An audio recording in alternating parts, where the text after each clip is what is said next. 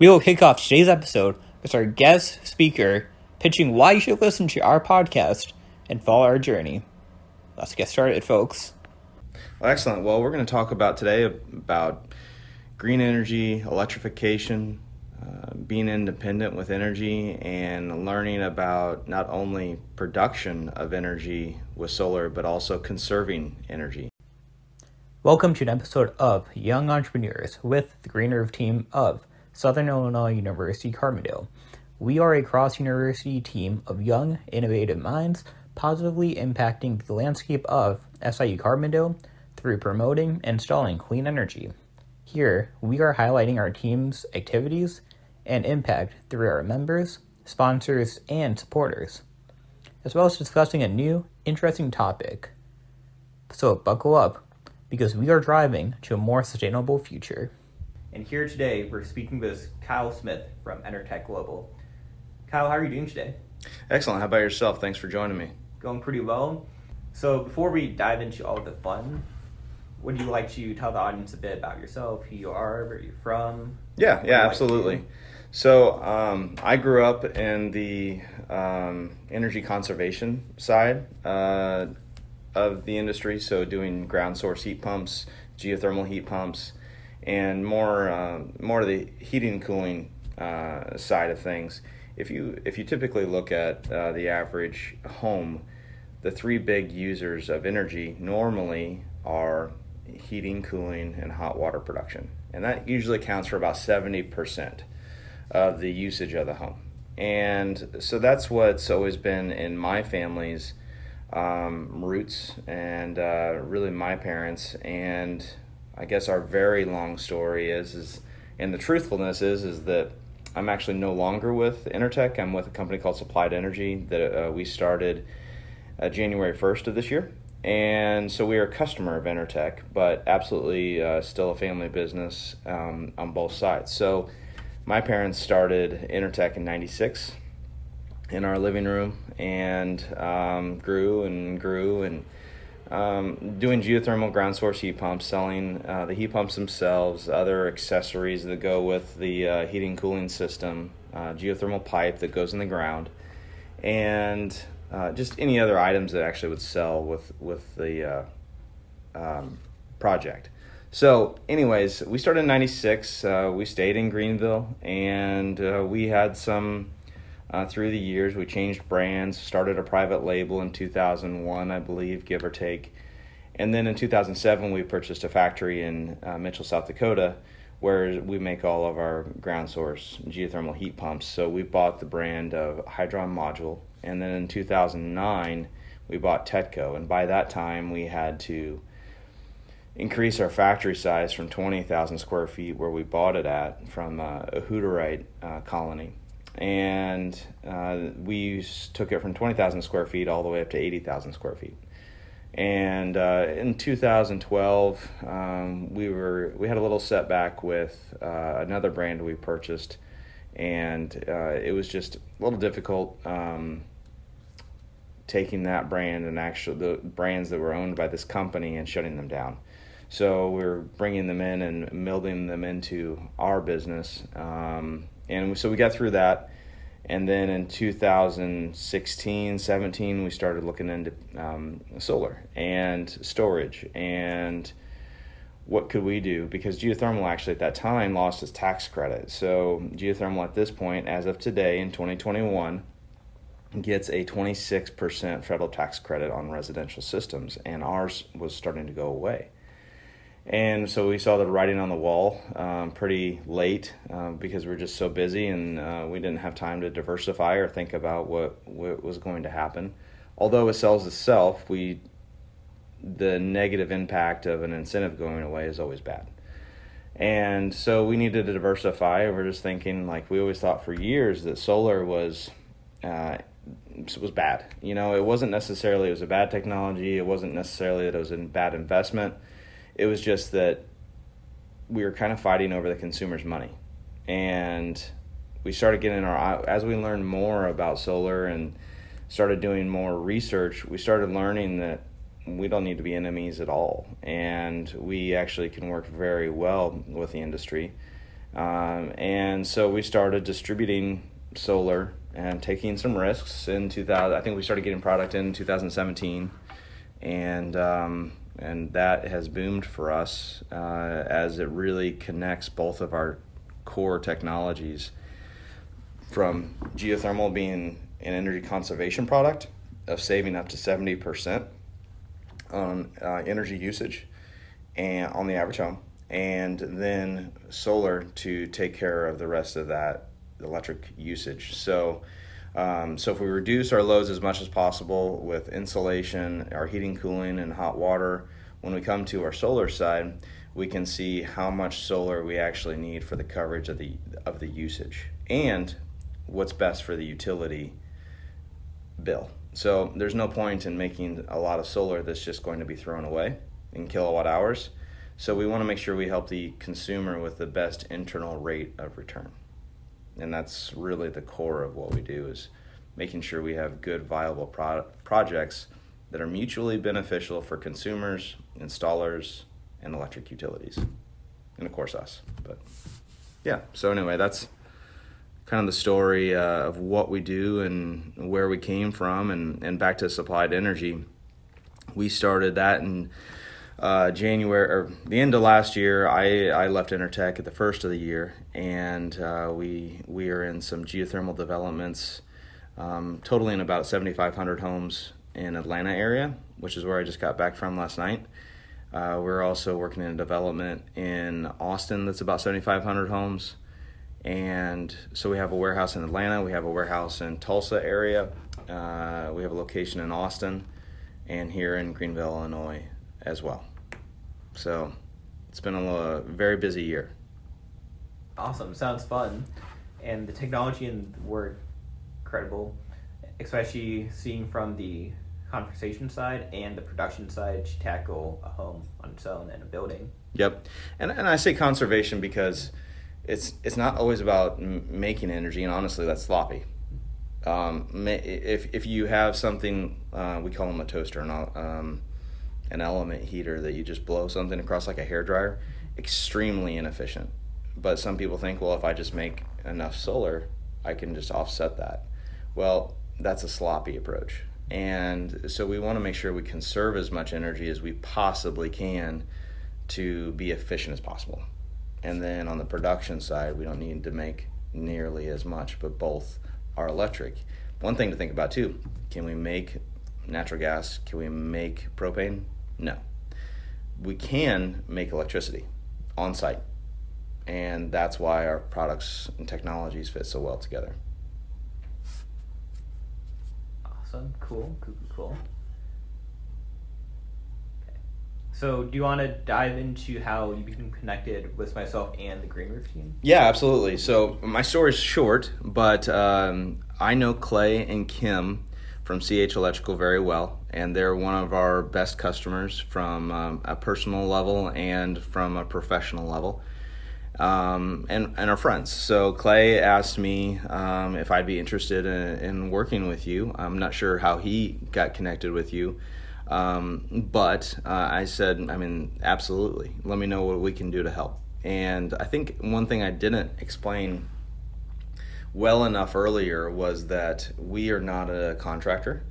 We are a wholesaler. We're a distributor. And so I kind of call us a behind the curtain company um, where we help installers, our customers, on projects on from anywhere from design and sales to delivery of product and training, uh, doing job site training.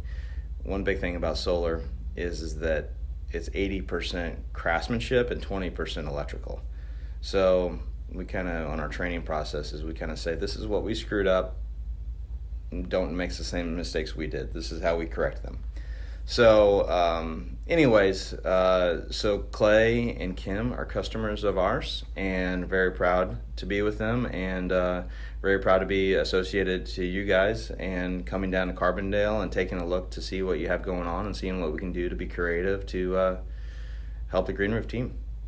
Awesome, and I know I don't think you've spoke about this, but we became connected to Clay through social media. So the past year, he's been liking our posts and following us. Oh, cool. Then he we set up a call, I believe, early in May or June, Mm-hmm. talked about what we're doing, about what he's doing, and saw alignment, and Awesome. the rest is present day. Right, right. Yeah, absolutely. And so CH Electrical is, uh, and I'm sure there's, you know, I've already had a podcast on them, but they're an installer, they're a sales, um, sales and installation team um, that are also electricians. And um, they're with the current state, Illinois' uh, incentive program, which has been very healthy for the last few years. It's we call it the solar coaster, though. Um, so some years it's great, some years it's really bad, and uh, so we're turning to really great for quite a while. And uh, there's a lot of solar to be installed in Illinois for the next seven years.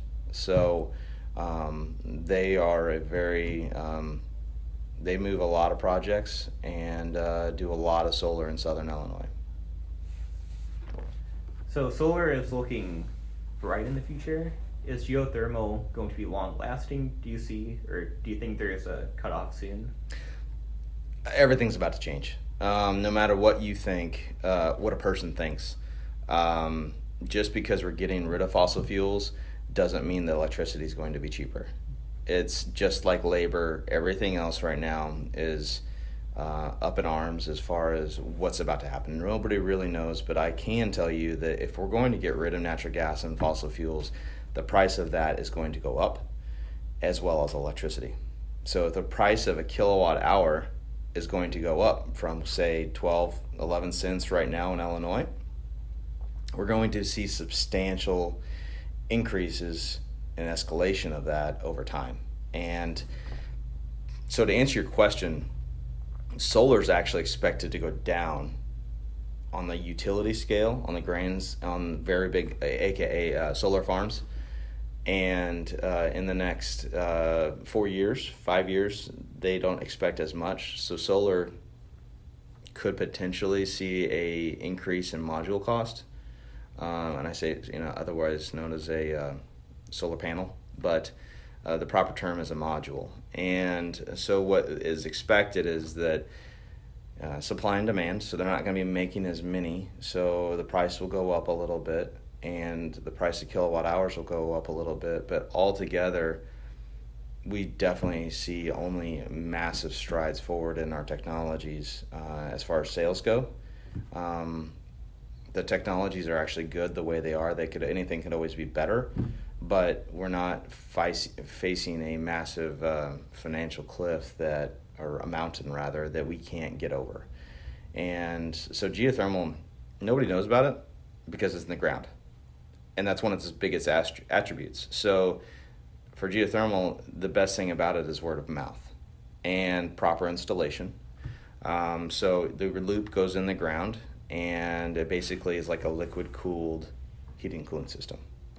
And uh, so what it does though is the loop goes in the ground. The unit is just like to your right here in this room. Nobody can see it on the podcast, but it's about the size of a refrigerator, and uh, everything goes inside and it's the longevity of the system goes through the roof because it's protected from the elements.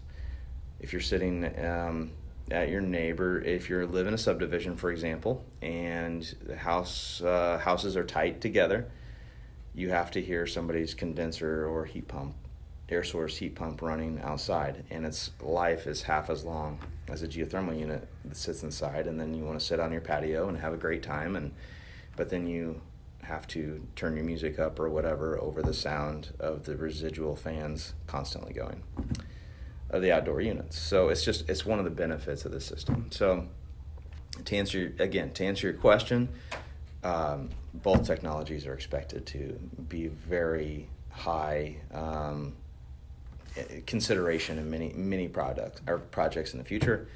Um, and anywhere from incentive reasons on tax to uh, being energy efficient one cool thing, my house, I I live on Ameren um, lines as a utility, so they're electric utility uh, throughout Illinois, and by their utility, I have geothermal and I have solar, and I have extremely well insulated home, or we do, my wife and I, and uh, it is our, our power bill every month is fifteen dollars. So it's pretty pretty amazing what we can do and you can take that money and now like what are we going to do with that money? Well i mean i can tell you that we probably spend it on amazon or whatever but you can take that money and put it to your mortgage you know so if your power bill or your utilities totaling would have been $300 a month as a guess uh, you can take that $300 and apply it to your mortgage so there's a whole bunch of different ways to think about green, you know, in the past, renewable energies, I'll call them, even though we don't really consider them renewable. We want them to be, we want them to be the standard. So we don't want to, we don't want to be considered something that's not standard. We want to be the standard, and um, it just it makes financial sense. Uh, it helps the earth. It helps for our kids um, in the future of leaving the earth in a better place than wherever we got here. So um, Anna pays our paychecks. So that's that's good as well. Awesome. That's covering, I believe, all three fronts of sustainability. Their perspective of the economic side, the social side, and the finance side. The economics, finance, um, environmental. Yes. Yeah, yeah. I mean, and, and there's all lots of theories about, um, you know, how do we pollute the earth? What do we do to get rid of solar panels? I mean, to be quite honest, yes, we're selling them right now, but I, I'd like to also start a business down the road that would be in solar panel recycling down the road. And there's a lot of questions of like it, it's very environmentally impactful to make a solar module. Um, I can't speak to it. I've never seen it. I don't, I don't know. I can only read on it. Um, and my point is, is that I guess is that if, if we properly take the steps that we can to take care of our planet um, in the production and um, what's the word I'm looking for? Uh, taking down the solar modules, I guess. Um, they, I think we can do a lot better job.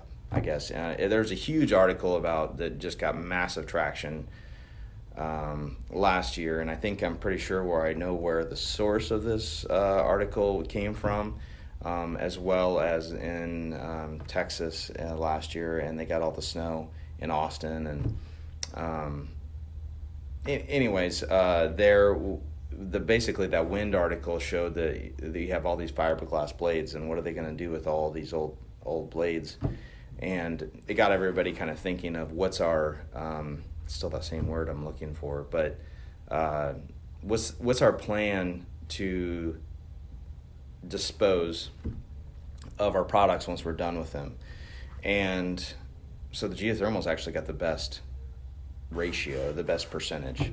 Um, wind is bad. You know, wind has obviously has very large um, blades to get rid of, um, and then solar in, in about the same story, but they can be de- deconstructed. So geothermals actually got the best um, rating for decommissioning. That's the word I'm looking for, uh, as well, because you're just you have a, a bunch of metals, precious metals, that um, I call them precious now, but you know we're looking at steel, copper, um, aluminum, and all of those metals can be recycled um, and as well. And then the loops in the ground, um, nobody can say for sure because nobody's old enough to know, but you know a few hundred years is how long those loops can last in the ground. So that'll last more than a generation. Oh yeah. It's it's all very interesting, but the whole thing is is about I don't, I don't want to concentrate on geothermal only, but once you get those loops in the ground, it, all you're doing is replacing the actual heat pump itself, the actual box, the what I said looks like a refrigerator, um, every twenty to thirty years. So, um, anyways, that's that's just why all of these renewable product products that we sell they all complement each other in the best way and they actually and as i said earlier they absolutely don't compete with each other. But instead they find ways of complementing one another. Exactly. Cool.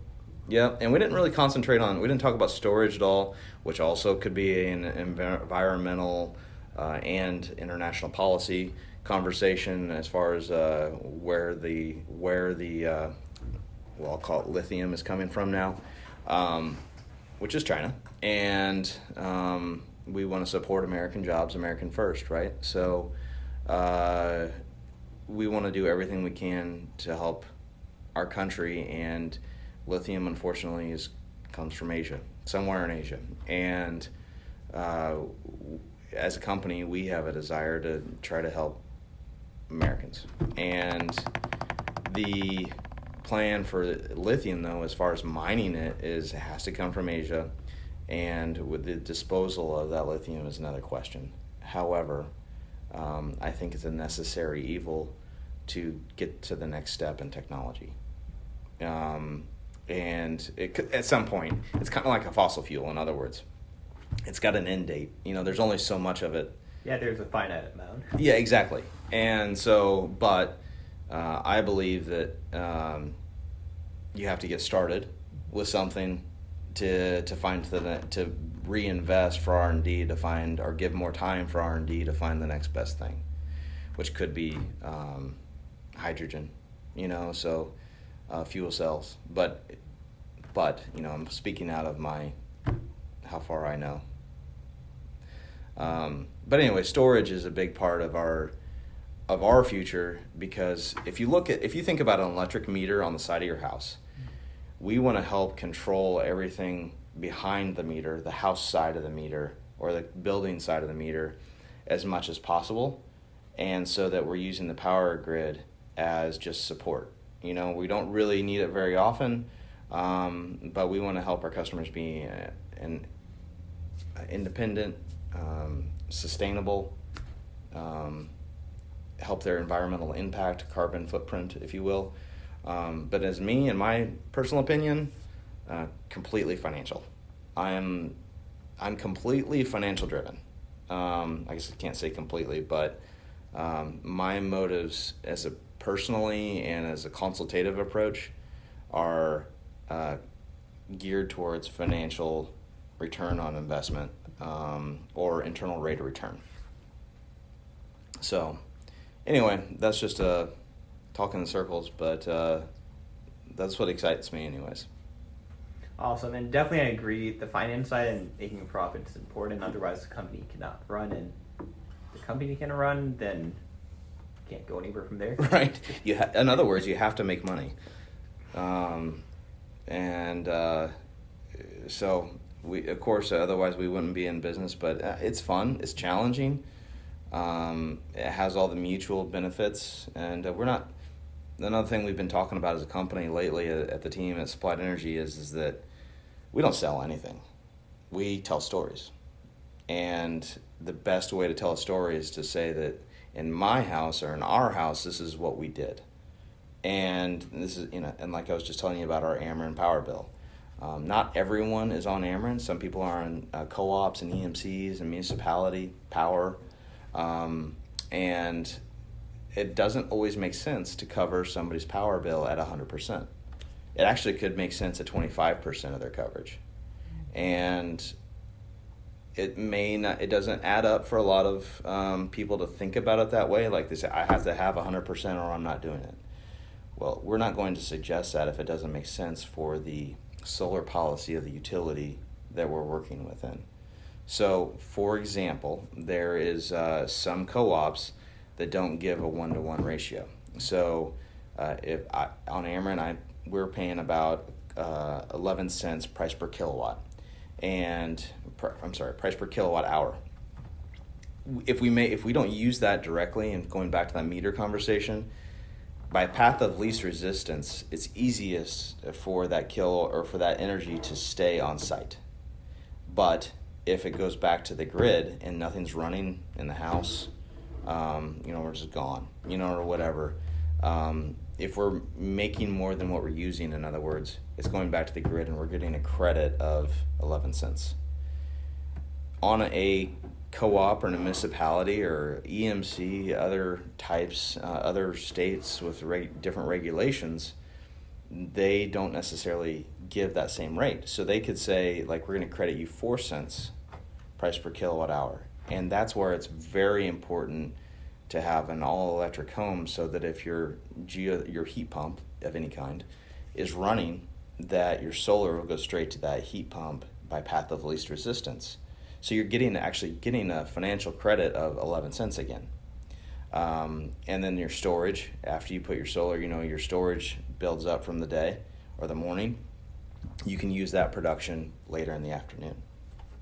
So it's all very interesting. Uh, something to reference uh, that was a huge graph for this conversation is actually the California duckback curve. Everybody talks about it. And, you know, as we know, California leads the way for the rest of the U.S., whether it be, uh, you know, anything um, comes uh, from California to start.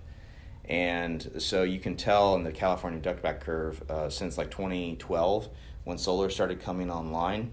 And at 6 a.m., the grid is at such uh, megawatts, whatever it may be.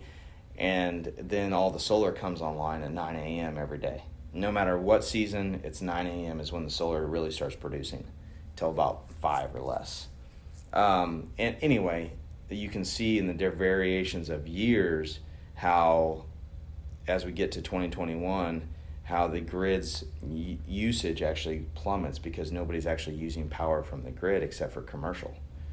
And so what's happening is is that all that solar's out there and the grid level actually goes down, but they have to the the grid operators have to or the other plants have to maintain because they can't just shut down a coal plant, for example, or a nuke plant for a few hours. So they have to maintain. They're actually grounding electricity. They're getting rid of it. They just they have an abundant amount of electricity. So they need to dump it out. They have to get rid of it. Yep. And until about five o'clock, then the head of the duck is a massive uh, spike, and what storage is hopefully going to do, or is going to do, it's not a hopefully, is going to do is cut the head of the duck, the top of the head of the duck. And so in that graph, so utilities, and back to the mutual beneficial um, electrification side of things, it helps utilities save money instantly because they're contracted on kilowatt hours, and what the what they're going to save money on is demand. So that those are demand rates they get hit by the power generation companies. So that's how the electrical um, companies can save money instantly, um, and we want to help be a part of that. So um, another thing is is that I noticed in our home about the uh, insulation in the home. Our heating, our cooling system doesn't even come on in the summer until about eight o'clock at night. It's pretty weird. It runs during the day. It doesn't run very hard. We insulated what's called the roof deck. So if you look at the peak of a home, you draw it, you know, like a um, kid's cartoon on a piece of paper. The inside of the roof deck.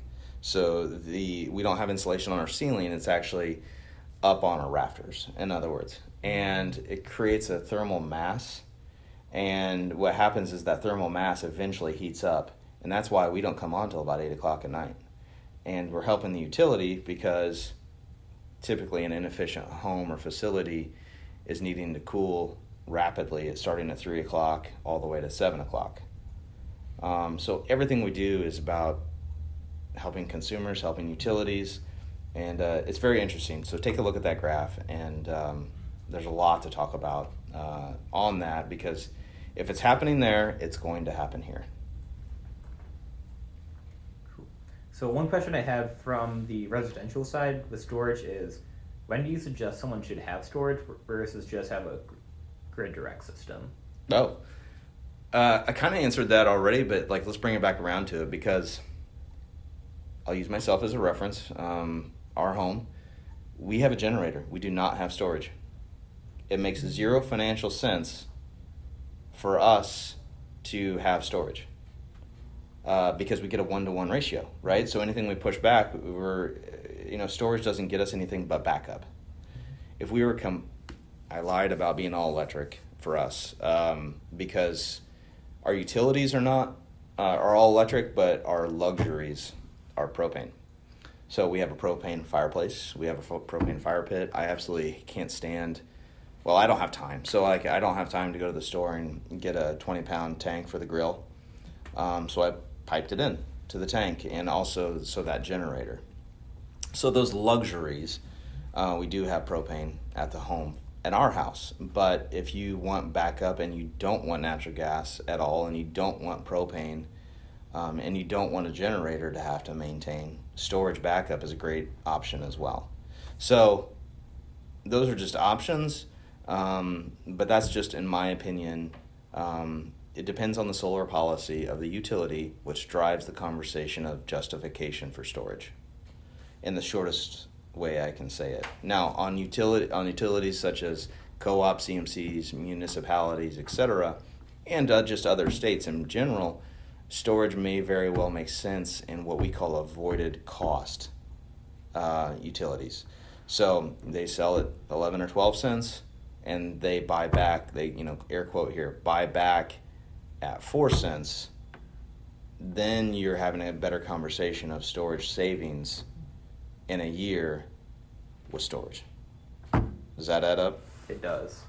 Cool. Um, it's it's just about running the numbers though, and back to financial. And some people just I mean now, I'm a bad salesperson because some people just want it. You know, if they want to buy something, just let them buy it.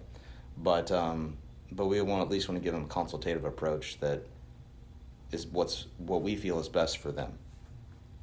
So be able to tell what options that they may experience and then see what's best for them.